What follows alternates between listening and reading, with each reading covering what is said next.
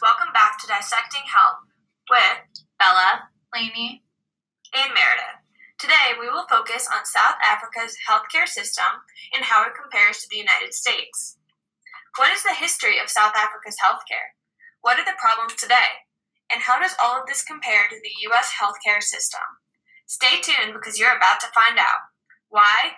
just, Just for, for the health of it.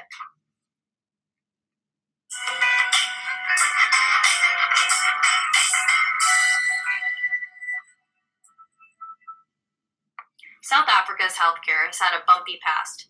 It was anything but easy to improve their healthcare system after the segregation under the British rule. According to analysis by Caitlin Jackal, the apartheid formal, formalized racial discrimination in all aspects, including healthcare. It wasn't until 1994, with the election of Nelson Mandela, that the apartheid truly ended. This catalyzed the complete reconstruction of the country's healthcare system, allowing for their transition to a national system, offering complete public coverage to all, in an effort to close the gap. That sounds pretty great. So, does that mean everyone in South Africa has coverage in the healthcare system? Yes, one of their strengths is that is their attempt at the universal coverage. However, one of their weaknesses is that just because healthcare is covered through insurance doesn't mean that it's e- equal quality and access for everyone. Just because it's universal coverage doesn't mean there's universal access. This is shown by the source Inequalities in Access to Healthcare in South Africa by Brown and Harris, stating that South Africans still live in certain areas that have less access to healthcare because there's not equal resource allocation between urban and rural areas.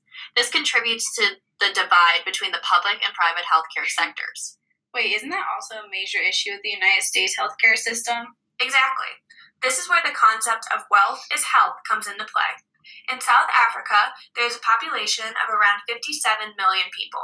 According to an article by Percy Mahlathi and Jabu Dlamini, 80% of the population has had public health insurance, but ironically, 70% of all doctors only work in the private sector. Wait, that doesn't make sense. Wouldn't you need more doctors where there's more people? Yeah, so that's another weakness of their system. The doctors want to work in the private sector because that's where the money is, causing a shortage in the public sector. This is similar to the United States healthcare system, with the unequal distribution of primary care doctors to specialty doctors.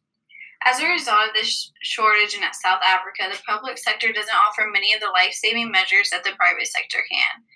This affects the quality of care that those in the public sector can receive.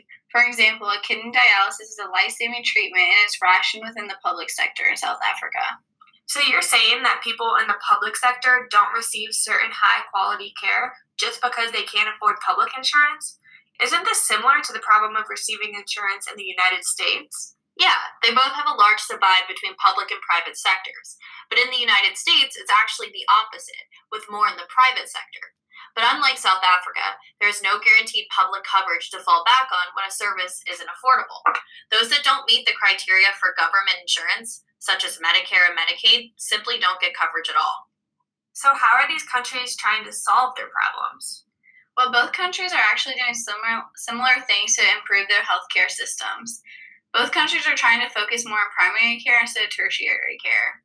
Caitlin Jackal shared that the government of South Africa is aiming for a total reengineering of their existing system by focusing on primary care rather than curative care.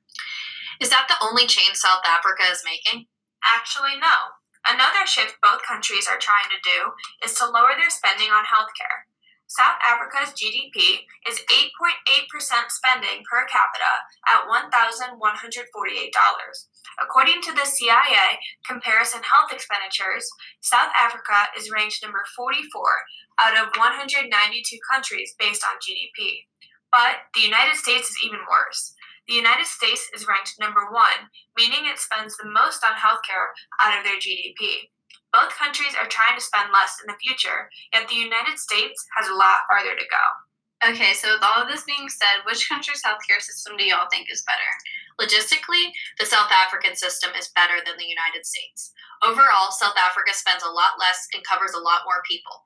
Taking this into consideration that the apartheid ended less than 30 years ago, South Africa has had far less time than the United States to improve their system, and honestly, they have far more notable successes. Yeah, I completely agree. I was thinking the same thing. So, congratulations, South Africa. You are moving in the right direction with your healthcare system.